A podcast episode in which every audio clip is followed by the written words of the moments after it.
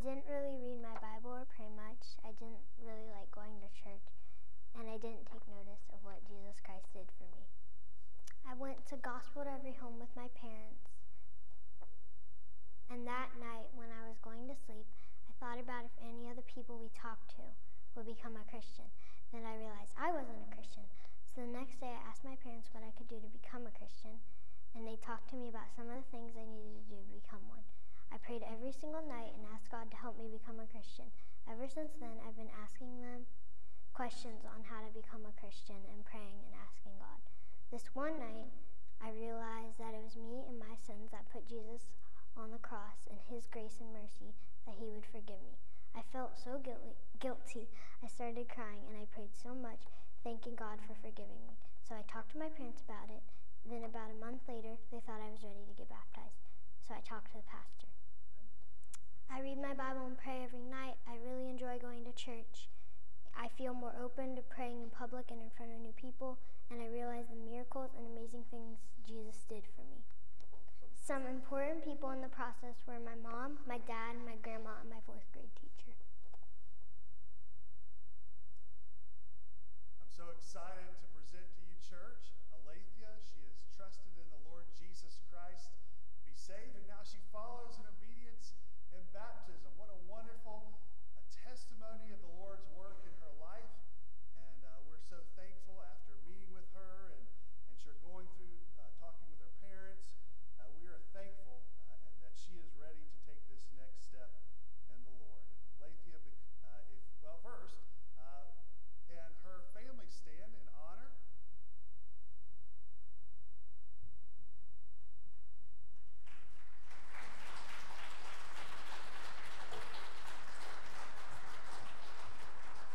Now, Alethea, having uh, your baptism and as you're hearing, hearing your testimony, uh, I now baptize you, my sister in Christ, in the name of the Father, the Son, and the Holy Spirit, buried in the likeness of his death, raised to walk in newness of life.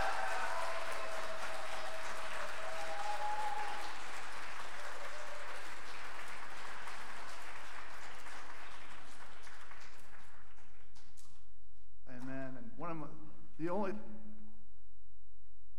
second only to the bap. Is that in my ears or is it cutting in and out in the house too? All right. second only to the uh, event itself is the celebration of the church and a loud rejoicing. Would you stand to your feet? Let's encourage one another with this word from the Lord from Philippians 4, starting in verse 4. We're going to read it out loud together. Rejoice in the Lord always. I will say it again. Rejoice. Let your graciousness be known to everyone. The Lord is near. Don't worry about anything, but in everything, through prayer and petition, with thanksgiving, present your requests to God. And the peace of God, which surpasses all understanding, will guard your hearts and minds you believe that, would you say amen? Amen. Let's grab a seat, and the choir is going to reinforce this idea for us.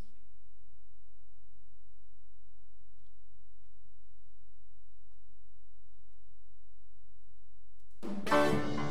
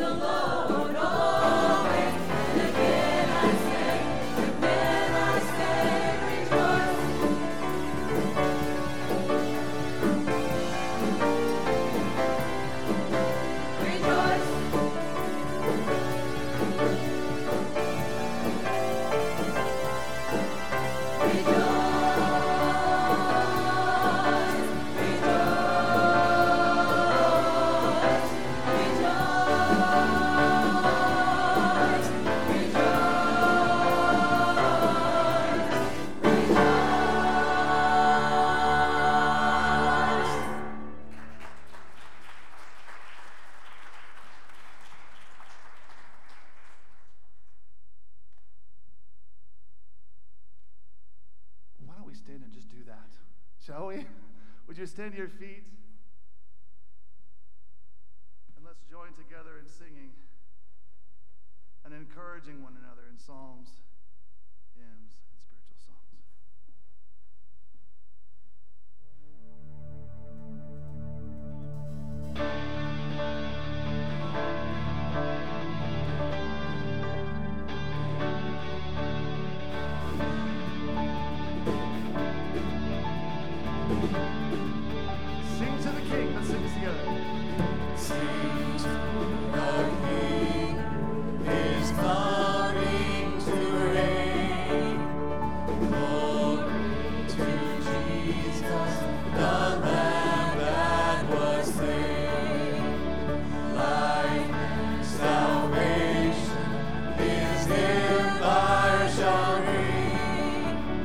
joy.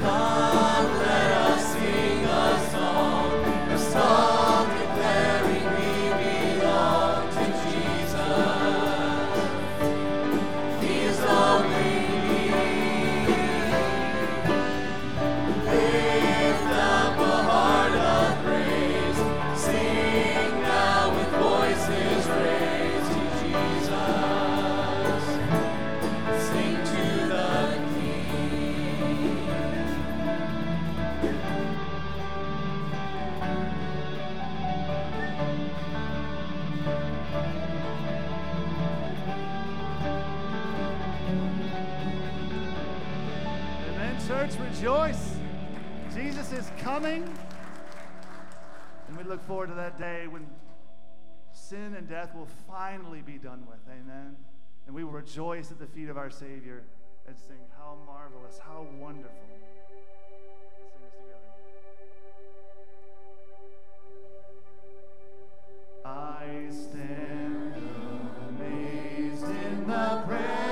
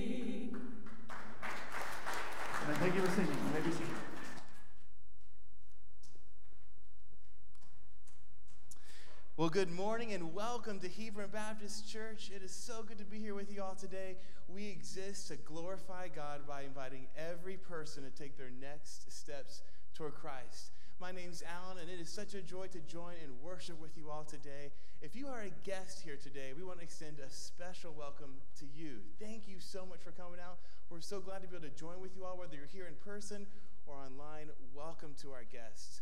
If you would, there is a little uh, card in front of you in the seat, uh, right in front of you. It's our Connect card. If you would pull that out and fill that out, that'll let us know how we can connect with you. We'd love to get to know you, and that's one way we can do that. That'll let us know how we can be praying for you and serving you. Then after service, if you would exit through these central doors, if you turn left, you'll see our Next Steps desk. There you can turn that card in, meet someone who'll be happy to answer any questions that you may have, and also give you a free gift. So welcome guests. We're so glad that you're here today. Well, it is October, and so we're just a few weeks away from our trunk or treat event. This is a really cool outreach to our neighbors, to our local families. And so, if you would, if you could sign up to decorate your car, your truck, your van, or as Sean said last week, your bulldozer, whatever vehicle you have, bring it and participate. Or if you can donate candy, that would be a huge help. That's coming up on October 30th and will be from 4 to 6. Also, invite your friends, invite your neighbors to come. It's going to be a lot of fun. All right, we're going to transition now to a moment of prayer. As we do, I ask that we all prepare our hearts for our act of worship through giving later in the service. So please join me in prayer. Good morning, Father. Lord, we thank you so much for another opportunity to come before you and to worship. This morning, we lift up to you our core value of sacrificial giving. We thank you, Lord, that you have given to us so sacrificially. You've provided for every need that we have. You've given us breath today. You've given us our daily bread. You've given us amazing fellowship in this church family. You've given to us so selflessly through the sacrifice of your Son, Jesus. Thank you, Lord, for giving to us, for providing all of our needs. And we desire to respond by reflecting you, to be more and more sacrificial in our giving. Lord, we ask that you would allow everything that we have to be surrendered to you. All of our treasures and our talents and our time, we give them all as an offering to you. And we ask that you would use them for your glory and for your kingdom.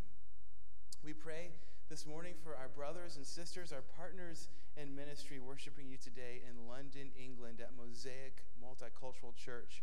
We thank you for this amazing church body led by pastor and church planter Alex Brito.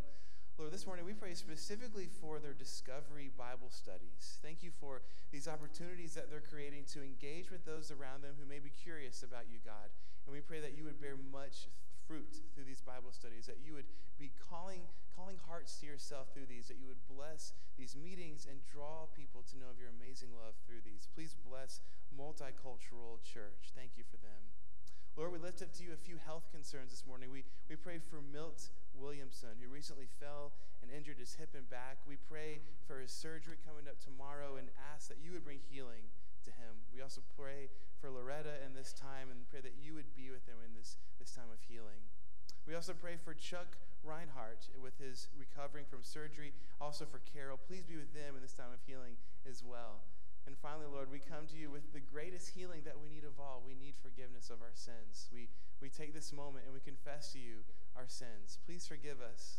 Please forgive me, Lord. Please forgive us for sins of selfishness, of self centeredness, and of unhealthy habits, of things that don't please you or make us more like you, Jesus. We pray that you would lead us to the cross. We thank you for the gift you've given to us in Jesus, that he died in our place so that we could be forgiven and he rose again, breaking the power of death. Thank you, Lord, for the gift of forgiveness of sins and new life. We worship you and we thank you for all you are for us this morning. We pray in Jesus' name. Amen. Would you stand to your feet and let's rehearse and sing and encourage one another with the gospel story of what Jesus has done for us? Let's take comfort in that story this morning as we sing it.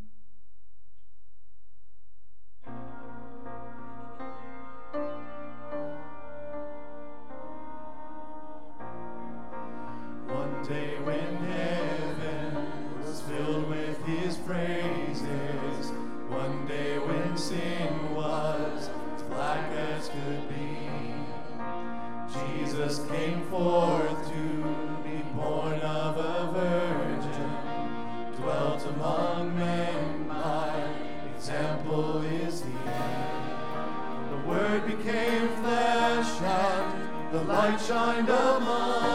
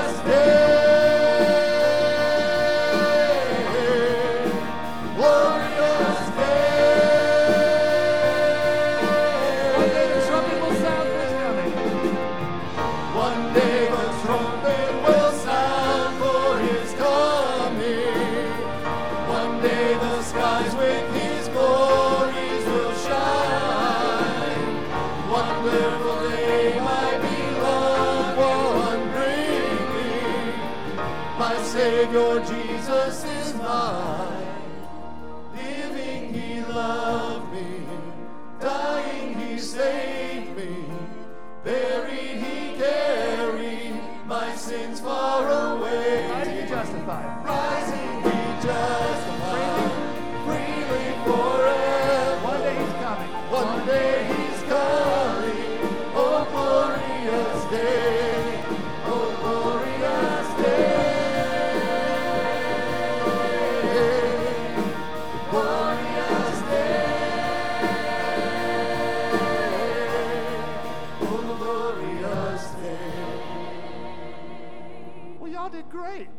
All know the words, apparently.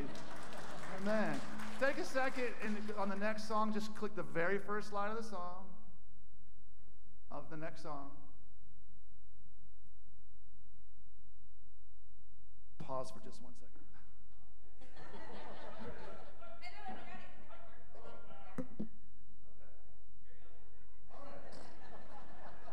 I haven't had one of those in a while, so we're over, we were overdue. Guys, thanks for singing and keeping your head on a swivel on that one hopefully from now on we'll have the words on the screen for you.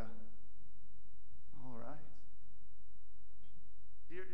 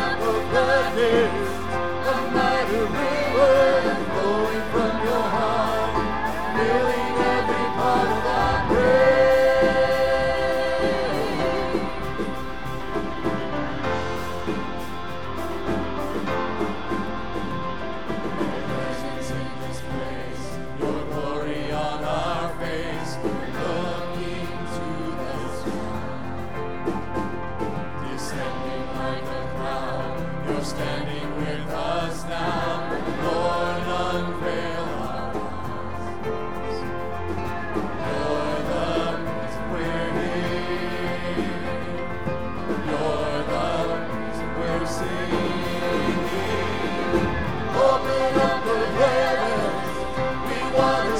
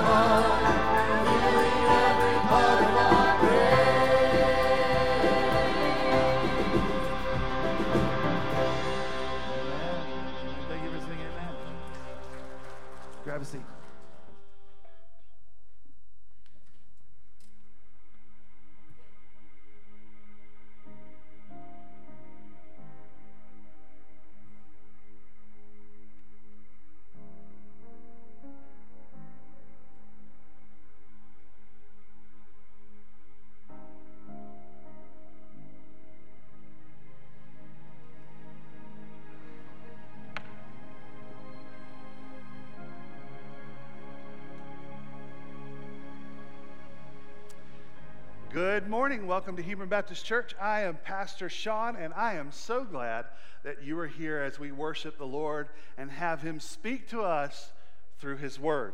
I don't know about you, but in that one song we were having the issue, I thought I was getting my eyesight tested the way that was up there. I'm so thankful for uh, Mark and all his team. You know, they go through this, everything works fine, and in five minutes, everything can go just like that.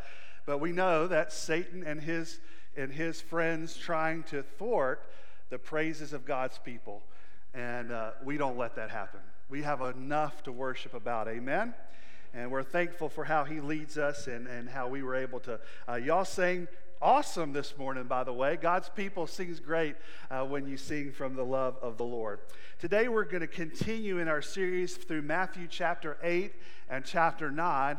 And uh, honestly, I can be, I'll be honest with you, I don't know if I can remember a time that I've ever even sat, heard, li- listened, or thought about the verses. I've heard it kind of, that we're going to read today, kind of as an aside or maybe a, an incur, uh, maybe of a, a proof of something else. Uh, today we're going to look at what the Lord has for us as we look. If you want to follow, sorry, that's uh, Matthew. Turn in your copy of God's Word or in your devices to Matthew chapter 9, verse 14. Uh, and you can t- use the Pew Bible that's in front of you, and that's page 862. So 862, and we're going to be in verse 14. But we're continuing in this series, and we're going to look at um, the miracle of gospel change, how, how Christ's very presence and coming, coming changed everything. How we look at salvation, how we look at changing into holiness, and how we're going to be challenged to trust more and do less. Okay? So let's go down that path together. Uh, verse 14 to verse 19.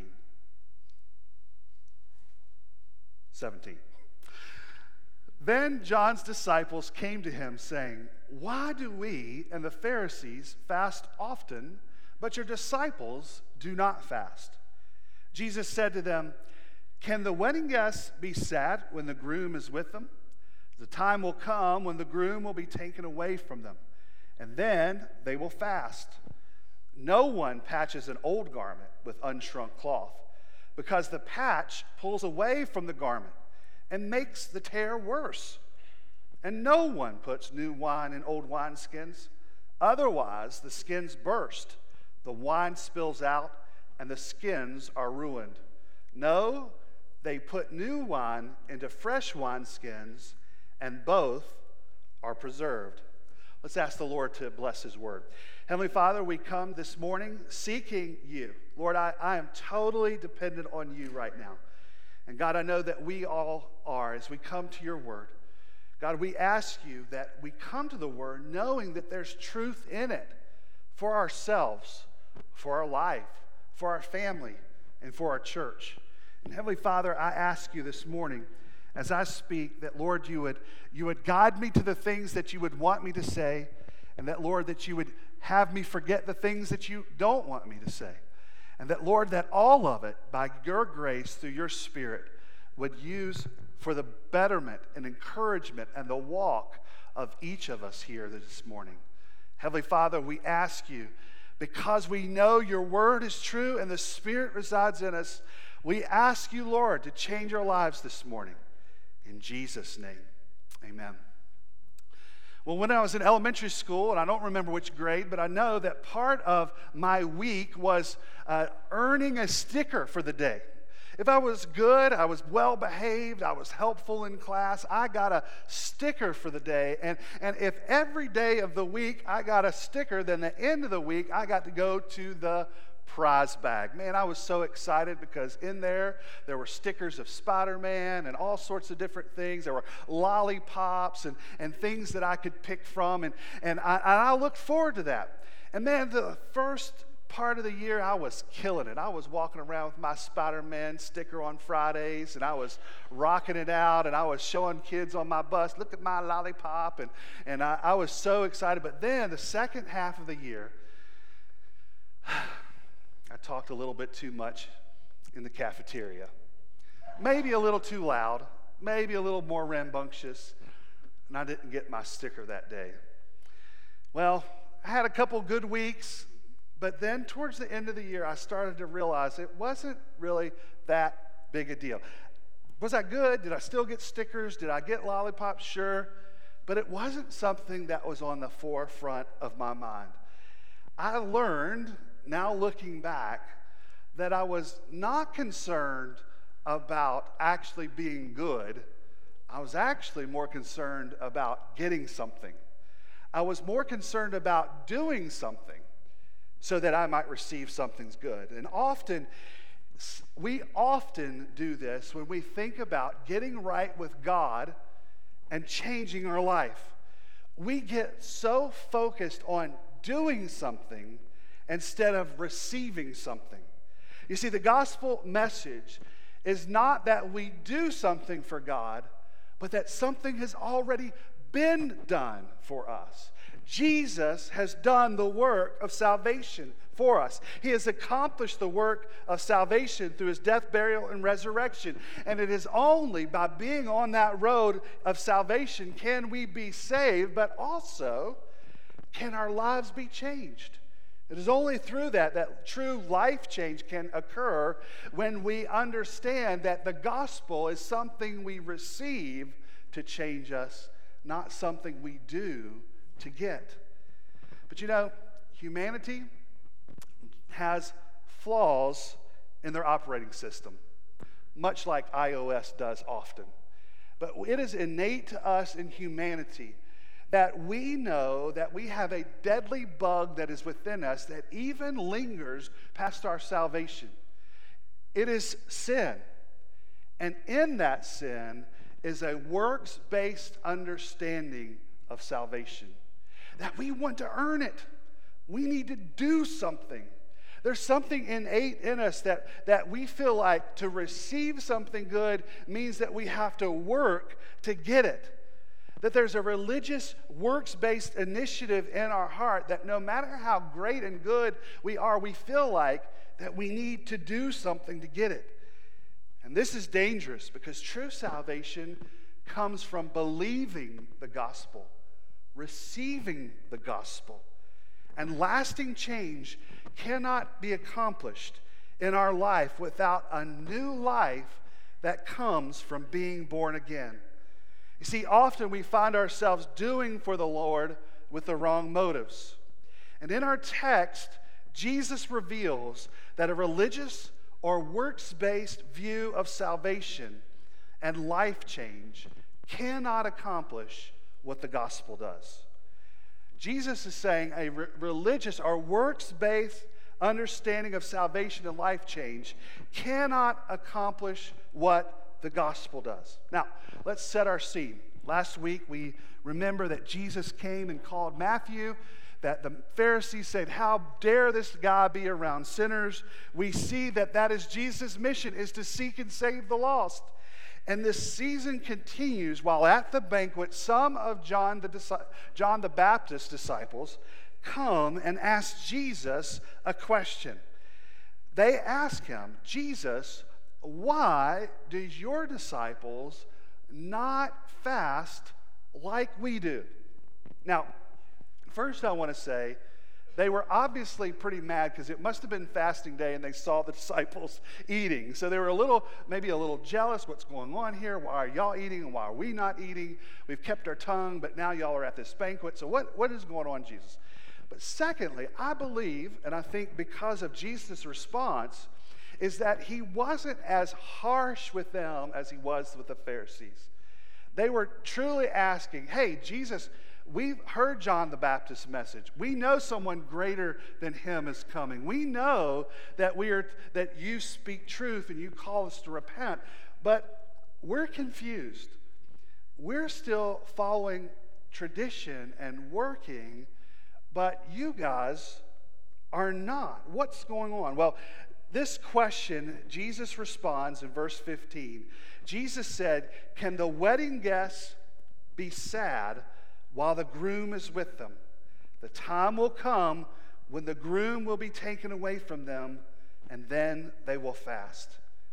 Jesus responds, teaching them and all who are listening that religious tradition was not necessary any longer because the kingdom was at hand. He's here now. Jesus is come to set all things right. Now, when Jesus is speaking here about the fasting.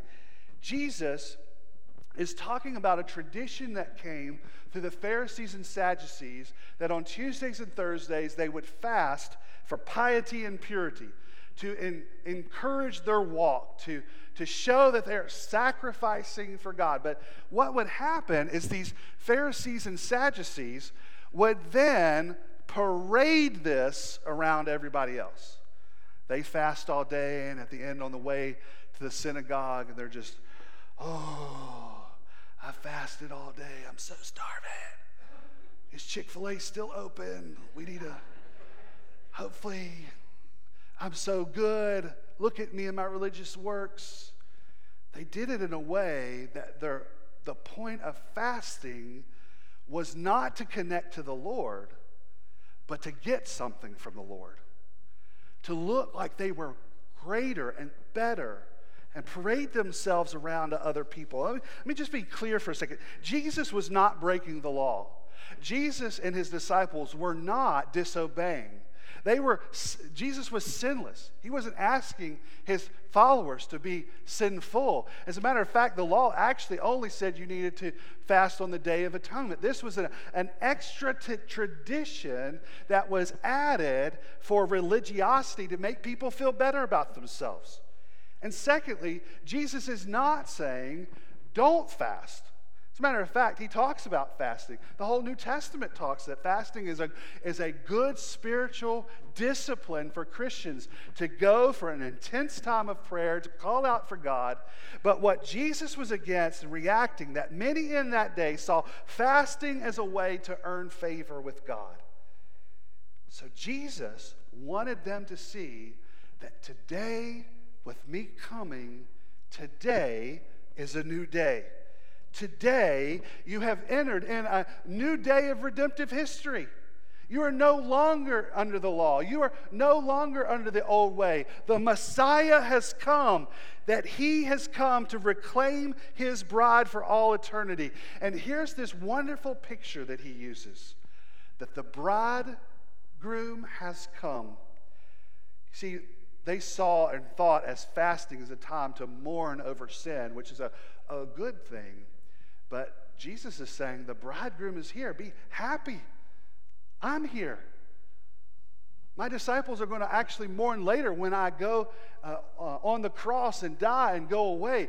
But now I want you to understand this that as Christians, we see that we have our faith that the bridegroom has come to receive us for all eternity.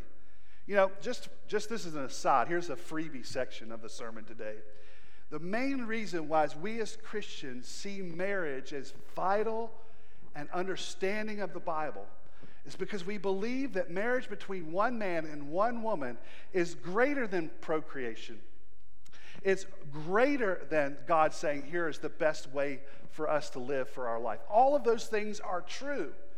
But even more so as Christians, we know that the picture of marriage, the bridegroom and the bride, is an overarching illustration of what will happen to us one day when our bridegroom, Jesus, takes all those who have trusted in him, his elect, his church, and unites with, him, with them in all eternity. And we look forward to the marriage supper of the Lamb. That is why marriage is so vital in our understanding. And Jesus is telling them, maybe uh, for them to be reminded even more clearly than when he said he's the Son of Man, that the bridegroom is here, rejoice. Jesus pictures this, and fittingly, Jesus responds to the, John's disciples in a way that John the Baptist had already done. In John chapter 3, verse 28, he says, You yourselves can, this is John the Baptist speaking, you yourselves can testify that I said, I am not the Messiah, but I've been sent ahead of him. He who has the bride is the groom. But the groom's friend who stands by and listens for him rejoices greatly at the groom's voice. So this joy of mine is complete. He must increase but I must decrease. Boy, this is a great, really mission statement for all of us, isn't it? That He must increase and that we must decrease.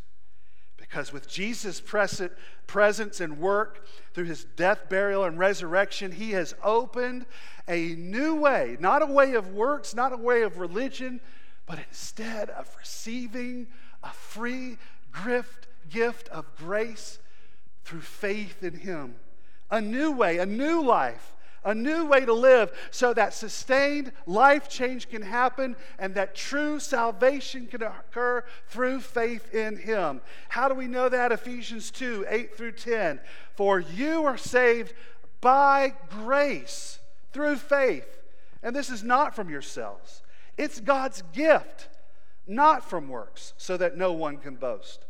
For we are his workmanship, created in Christ Jesus for good works, which God prepared ahead of time for us to do. See, brothers and sisters, it's receiving this gift of grace, this life change, this new life, then that we can enable us to be saved, but also enable us to live a victorious, joy filled, holy, honoring of God life. And it only comes through receiving the gospel, not by doing good things alone. So if you're here today and you're struggling with sins of the flesh or a particular growth area in your life, tradition and doing things will not fix it for you. I cannot give you a 10 step plan for that to turn around unless you have been born again by the Spirit, unless you have been changed by God and have a new life in Him. Friends, you may have come even from a strict religious background and you struggle with this. That early on, maybe you were taught do these good things, do this way, keep this tradition, work out this way and all things will work out. Or avoid earthly things or avoid these things. These are not all bad recommendations. But when it slides into legalism, you will only see God if you do this. Or you will only be a good Christian if you do this. It actually never changes any hearts. It's kind of like my friend, their family was so committed to clean eating and lifestyle. You know, they were so I was in elementary school and they were they were the tofu and all that stuff before it was cool. And they, just lived that way. They lived that lifestyle. And uh, I just remember he'd open his, um, you know, his, he'd open his uh, lunchbox, and I'd, you know, I'd be like, huh. I, have never smelt anything like that before, but he, they said it was good for him, but that, that's what he, he did. But, but here's the funny thing as strict as his parents were, when he got to high school, he was just into the Le- little Debbie cakes and Snickers bars at the snack bar as I was. The strict rules did not change his heart or his desires. And this is reality that we have in Christ. Our heart and desires will not change without being saved and changed by Him. Real change actually comes through heart change. And the change of life actually changes when you've received the grace that God has given you, that you can then live for Him. So here's just three observations from this that we can understand how the gospel brings change to our life.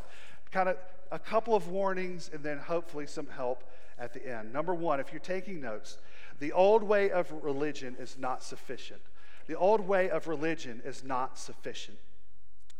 If you were going on a journey and you found yourself on the wrong street or the wrong path, I would, I would bet if you found yourself going the wrong way, you would not say, uh, Hey, I know what I need to do. Let me pull over here and change my oil. If I do that, everything is going to be fine. That's not how you would fix it. If you're going down the wrong path, most of us guys, we don't listen, we don't ask directions. I know that our wives will not lean over and say, Hey, dear, we're on the wrong path.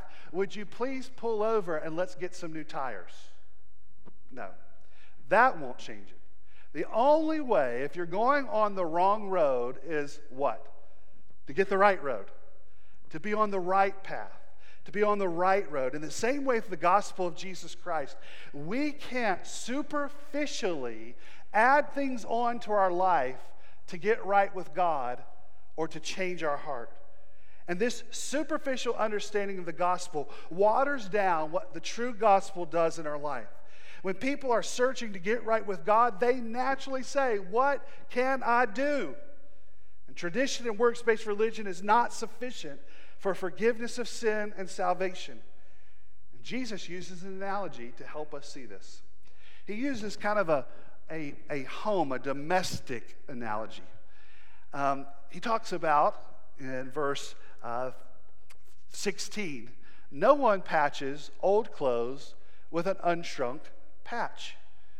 Wow, I mean, that just makes sense. If you've, you've had an old, this shirt is probably a year or so old, it's shrunk many times that it's been washed. If I got a hole in the, in the elbow and I put a brand new piece of cloth in there and tried to patch it, it might work for a minute, but as soon as it went through a wash a few times, it would shrink and pull away and probably make a bigger tear. The reality is, is the old way of law, works based, work to earn God's favor, does not work any longer when Jesus came. Knowing the Jewish system of sacrifices, burnt offerings, and laws that were given by God, they were rightly given by God to set apart His people for His name. But however we saw the continuous sacrifice that needed to be paid showed that the system wasn't flaw- was flawed. As a matter of fact, Hebrews chapter 10 observes, but in the sacrifice, there's a reminder of sins year after year, meaning you have to keep giving the sacrifice, right? And then verse 4 for it is impossible for the blood of bulls and goats to take away sin. Jesus is saying, look, the old system cannot truly do everything it needs to do until he came was not till a perfect sacrifice of Jesus Christ was given for the sins of all humanity. It is in him dying once for sins of all mankind. A sinless man was given for sinless people so that all of all of the sins of his people could be saved. You see, we must be reminded that the old way, works based, trying to earn God's favor, is insufficient. There was a young boy who had a tree house, and one of the rungs that he used to get up to the tree house had pulled away. So he would observed how things were fixed around the house, and he went in and got some glue. And he thought, well, I can fix this. I'm going to just put some glue on that thing. And he tried to glue it up and stick it on there and hope that it would stay. And of course, the first time that he tried to climb it, boom, it came down. Dad came home from, from work and told him and said, Son, you can do all you can, but it's never going to be fixed until it's nailed to that tree. Friends, we can try all we want, but until our sins have been nailed to the cross of Jesus Christ, it can never be accomplished without the Lamb of God being nailed to the cross. Christ did not come to bring religion to this world because it already had enough. And unfortunately, so many people look to religion. And when we say that, works based understanding, trying to earn God's favor, trying to do something. We, we see people who, who come and say, Well, if I could just punch my clock of worship, if I could just come and show that I have a, a somewhat of a heart for God, everything's going to be work out all right. That's why we have a lot of what I call CEOs, Christmas and Easter only Christians. They feel like that they show up on Christmas Eve or Easter, that then they've kind of fulfilled their requirements as a Christian. Some people say that they uh, would be uh, that they uh, hold membership to such and such church, especially when we're going to uh, gospel to every home and door to door, and and all of a sudden, like we start going, and there's like everybody is like the same member of this church, and I finally want to say to one of them, say, you know what? If all of y'all show up to church one Sunday, y'all gonna have to meet over in Paul Brown Stadium because there's so many of you. You must have. What did you walk through the door one time and and now you're a member? How did you get here? We get into a place where we think our understanding of the gospel is just due. But, friends, that's inadequate. The only thing that can save is Jesus Christ. Therefore, if you're here today and you're on the wrong road, I cannot give you the 10 step plan to get back. You need to meet Jesus, who is the way, the truth, and the life. It is only by Him that you can be saved, and it is only by Him that you can receive a gift of grace that can change your life. So, number one, we must see that the old way is insufficient. But number two is just as dangerous. Number two, mixing the new with the old brings disaster. It's dangerous when we mix gospel with a works based understanding of religion. And Jesus says you can't do this because it gets disastrous. He uses a different analogy. He says, No one puts new wine in old wineskins. They put new wine in new wineskins. Well, why is that? Well, it's just a little bit of understanding. I know that some of these, uh, you know, well, I'm not going to say what I was just about to say. Uh, let me move forward. Uh, in modern way of, uh, sorry, an old way of fermenting wine, that they would use organs of animals, and they would sew them up. They would put the wine in there and allow it to ferment. Now, it would take time. The gas would release, but that organ would expand, allowing for the gas to do what it was supposed to do. Now, what would happen over time? That skin would get brittle and old and hard. And so, what Jesus is saying, you wouldn't put old wineskin and put new wine because once that process happened again, boom, it would burst and it would go out, and you've wasted everything. The reality is, Jesus is saying here, it's a warning that you can't just add the gospel into religion because it won't hold. You can't all add religion into the gospel or gospel into religion. We can't combine free grace and works based religion like it's a combo at the store. Paul warns us of this. That Romans 11, 6. Now, if by grace, then it's not works. Otherwise, grace ceases to be grace. What is Paul warning us there? Is that grace is free. If you try to add something to it, then it's no longer free anymore. When during the month of September, Chick fil A gave a free chicken biscuit on Mondays. If I went to go get that free chicken biscuit, but I said, let me pay an extra $10 because y'all are such gracious people, well, then it's not really free anymore. In the same way, when we try to earn or add to the grace or the free grace of the gospel, it's not grace anymore. It's working. In the same way, it's not grace if you're trying to earn or pay for your salvation. I've said this recently often. If, you, uh, if someone asks you if you're a Christian you respond by saying, I'm working on it, then you don't really understand the gospel of Jesus Christ. Mixing work and grace is a danger in your life because it, it actually alters the gospel in a dangerous way. If you receive the grace of Jesus, yet say, I need to do this to keep it, then here's where you have an issue on one side. One side, you're worried about assurance of salvation. If you're trying to mix the two, assurance is that I am assured that I will one day be in heaven with Jesus Christ. Well, if you mix works in this understanding, then you are always unaware or unsure if you're saved. You might stay up at night wondering if you've done too much the day before to lose your salvation. If you're over your lifetime, you think that you're supposed to work to get to a place where, where uh, God saves you. Maybe if you, you get yourself to the finish line and it's God's grace that puts you over the edge, then you're always wondering, well, did I get close enough? Your whole life then becomes worked, uh, uh, uh wrapped around working to earn your salvation instead of receiving your salvation.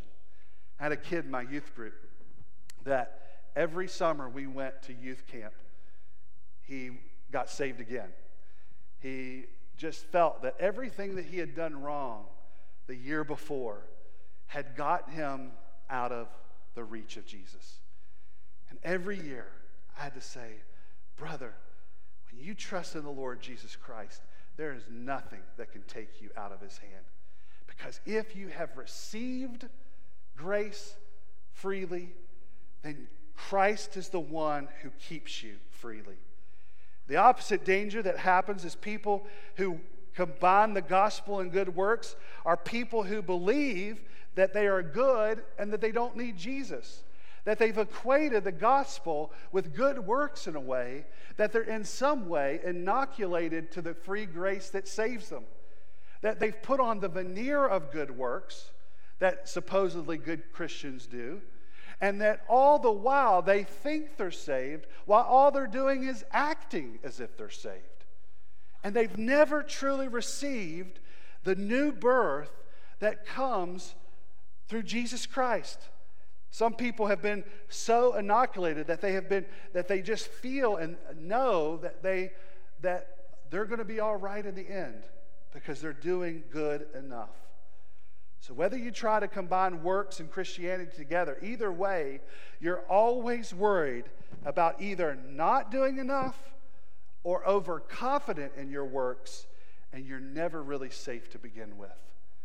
It is dangerous when you combine the free grace of the gospel and works. Therefore, the only true answer, number three, is a new life in Christ.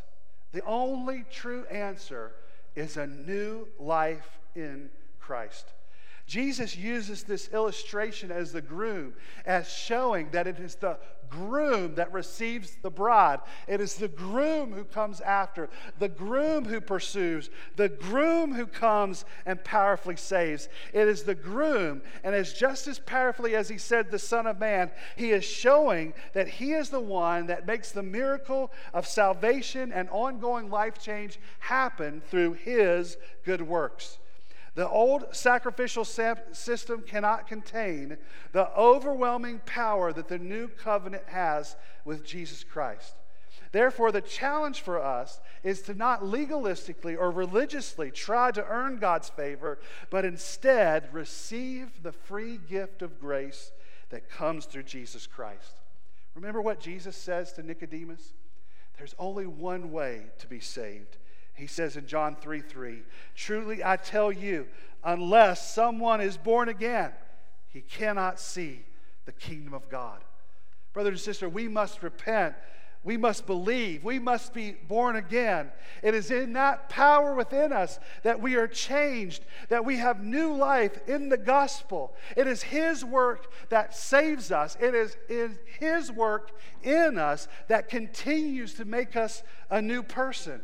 And if you want true lasting change, then, then you need to be the new person that comes through grace in Jesus Christ. Paul Tripp uses a great illustration. He uses an agricultural illustration to say, let's just assume you want an orange tree in your backyard. What do you need to have? An orange tree.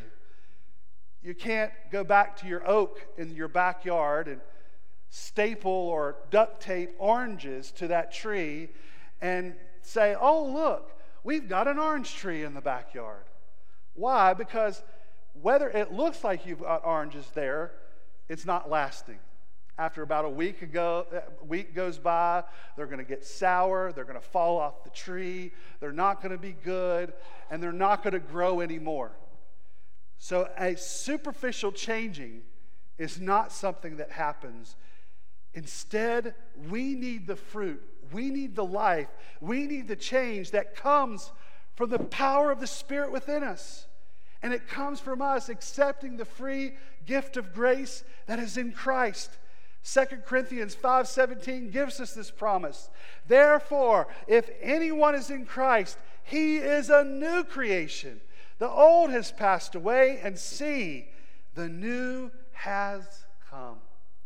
Therefore, brother and sister, if you want true lasting change, you must receive the change that comes through Jesus Christ.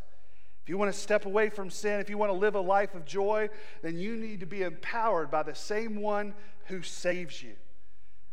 Charles Spurgeon observed saving faith is an immediate relation to Christ, accepting, receiving, resting upon Him alone for justification, which means salvation, sanctification, which means growing in holiness, and eternal life by virtue of God's grace. Friends, if you're struggling with your life, with a, a time of sinful desires, sinful wants, that you want to be acceptable to God, well, first you must receive the gift of grace. And then allow the gift of grace to change you. Friends, you can use your burnt offerings to the Lord of your time, your money, your prayers, your volunteer hours, your good grades, your kindness to neighbors, but none of that will hold in the end. You need the gift of Jesus who did the work for us. Therefore, all those things that we want to do can be done rightfully once we're born again out of thanksgiving. Once we are saved by grace, then we live by grace, wanting to show God our, how we love Him and are accepted of Him.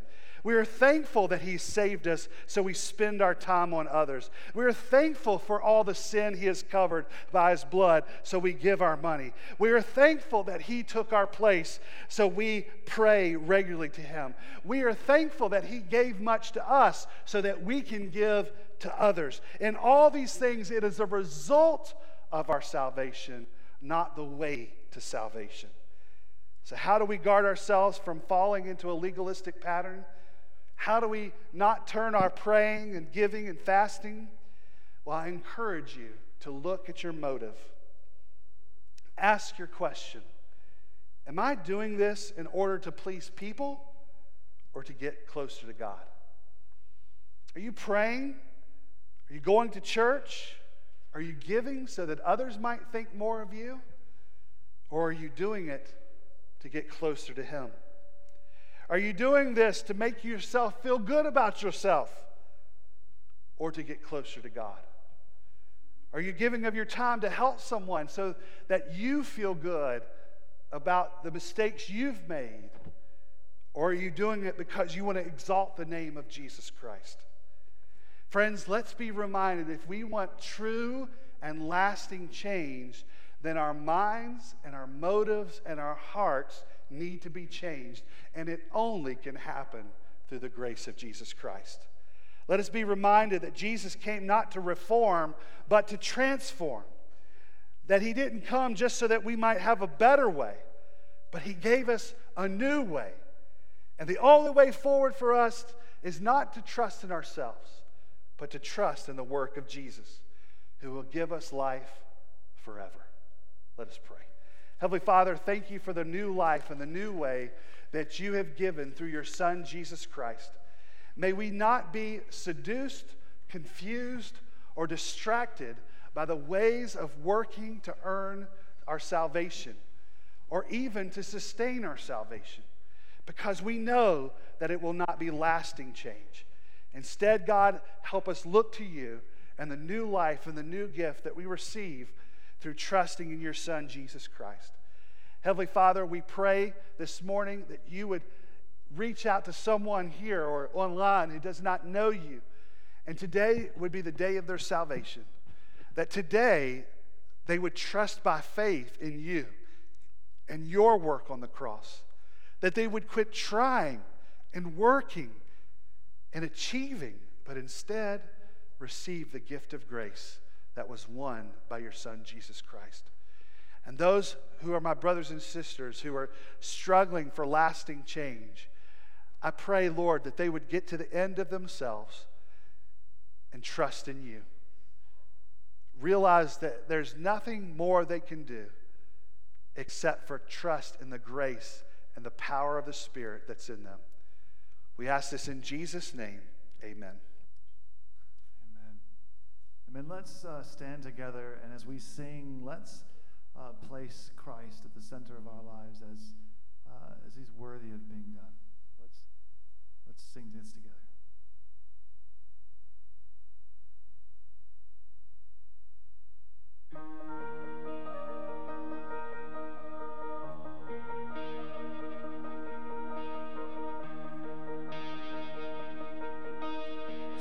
Jesus at the center of it all.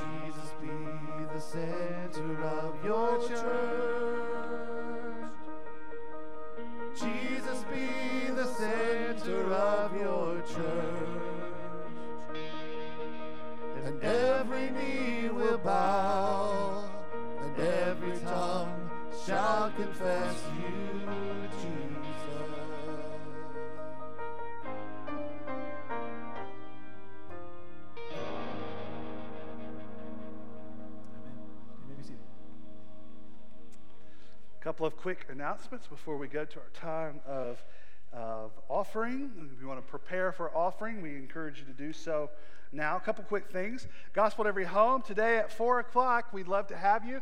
4 to 6, we go around to our neighborhoods. We're about, would you say, quarter of a way through?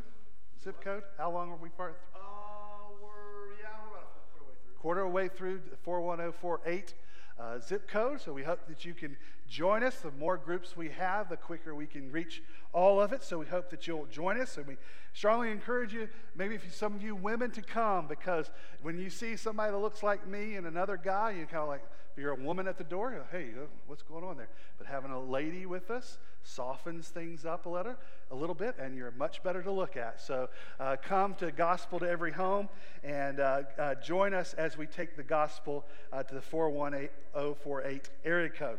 As Brother Allen told us earlier, trunk or treat, make sure you leave today and sign up for a trunk or treat that you will decorate a car. If you need help decorating, let us know. But just uh, uh, here's my here's my spiel every every year. Y'all know my secret, right? I've told you. Maybe you remember. This is how I decorate my trunk. Everything that's on my porch goes in my trunk. The porch decorations just go become my trunk decorations. If there's a pumpkin, that goes in there. If it's a corn stalk, that goes in there. I'm not creative. You don't have to be creative. Uh, you can put a bed sheet over it and say, uh, This is uh, Casper. I don't know. You can put whatever you want. It does not matter. It's just the fact that you're standing there handing out candy, and every kid thinks that's the most awesome thing ever. So we hope that you will do that. Help us out. Do a trunk or treat on, it's actually October 30th this year. So we hope that you will help us do it. Um, and then uh, there's a senior potluck on October 8th. So we hope that you will uh, sign up and be part of that. Uh, also, the elementary kids will be singing on the same October 30th. So they're learning a song in kids' worship. If you'd like to know more about that, see Christy so that they can participate in that. We look forward to them being a part of our worship that Sunday. And then finally, in your bulletin is a prayer and nomination guide for pastors and deacons. Uh, so we encourage you to read through this over the next two weeks. It helps you to think through who am I going to nominate as a deacon. Uh, some are suggested in there, some for deacons, or this person's rotated off, so you can't ask this person or nominate this person. So some of that. But also, this is the first time we'll be nominating pastors. Uh, so when we go to our plurality of pastors, and so there's a whole page to think about who might you be seeing within our congregation that could fulfill that role. So we want you to be praying about that. In two weeks, we'll be having the nominations for deacons and pastors. So take this home, read over it, pray over it, and see who you might be nominating uh, for those two very important roles. Uh, now is an opportunity as we have worshiped through singing and through prayer to give. Uh, our uh, offering is so important. Your giving and, and uh, is so vital to us, but it's vital to the kingdom. Right now, we have disaster relief teams through Southern Baptist churches who are on the ground in Florida and along the coast who are helping people recover uh, from Hurricane uh, Ian. And so we hope that you you see your faithful giving also helps even in crisis situations like this. You have people on the ground. Do you know that Southern Baptist Disaster Relief is the third largest disaster relief organization in the country? They cannot do what they do without Southern Baptists coming, feeding, working, and, and providing help. So your faithful giving supports ministry like disaster relief. So we hope that you'll support as we give of our tithes and offerings now. Let's pray. Heavenly Father, thank you so much uh, for uh, the opportunity to give and how you give us this wonderful uh, opportunity to show how much we love you, how much we have received from you in grace. Now we give back in just a portion through uh, giving of our finances. Lord, we pray that you would, uh, we, you would bless this gift and this offering uh, to further your kingdom, to supply, so, supply relief to even the ends of the earth, and to, and to share the gospel to the ends of the earth. We ask this in Jesus' name. Amen.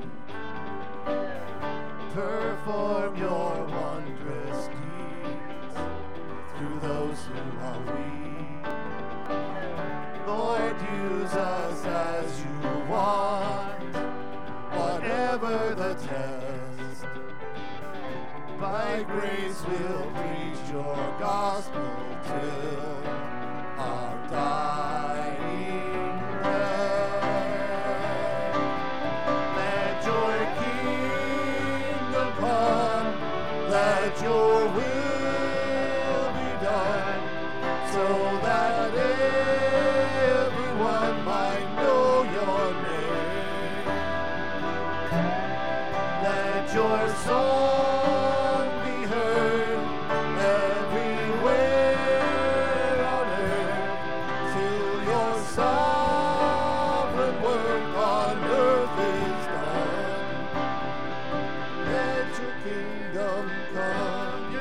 Thanks for getting worship with us today.